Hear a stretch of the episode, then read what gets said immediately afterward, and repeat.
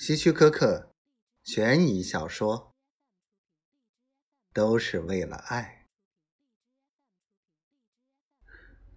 你要去哪儿？安娜问。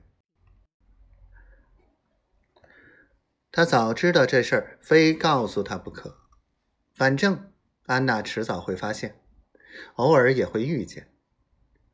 于是他很不情愿地说：“去。”另一个女人那儿，另一个女人。安娜脸上一片茫然，没有生气，也没有伤心。谁？她叫什么名字？丽丝。丽丝。安娜停下来，吃惊的一时说不出话。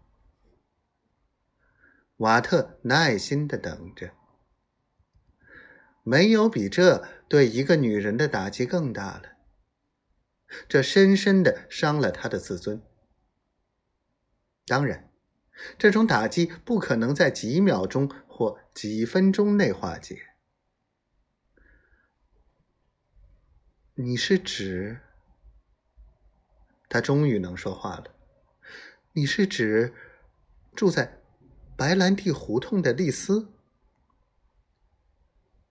就是他。安娜突然放下手中的杜松子酒。丽丝，是的，你要离开我，去和他同居。是的，永远的，恐怕是的，安娜。在那次大会上，我看见你嫖了他一两次。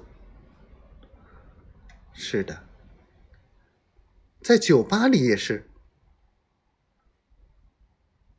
我没想到你会注意，丽丝，那个老丽丝。瓦特，你听到我说的吗？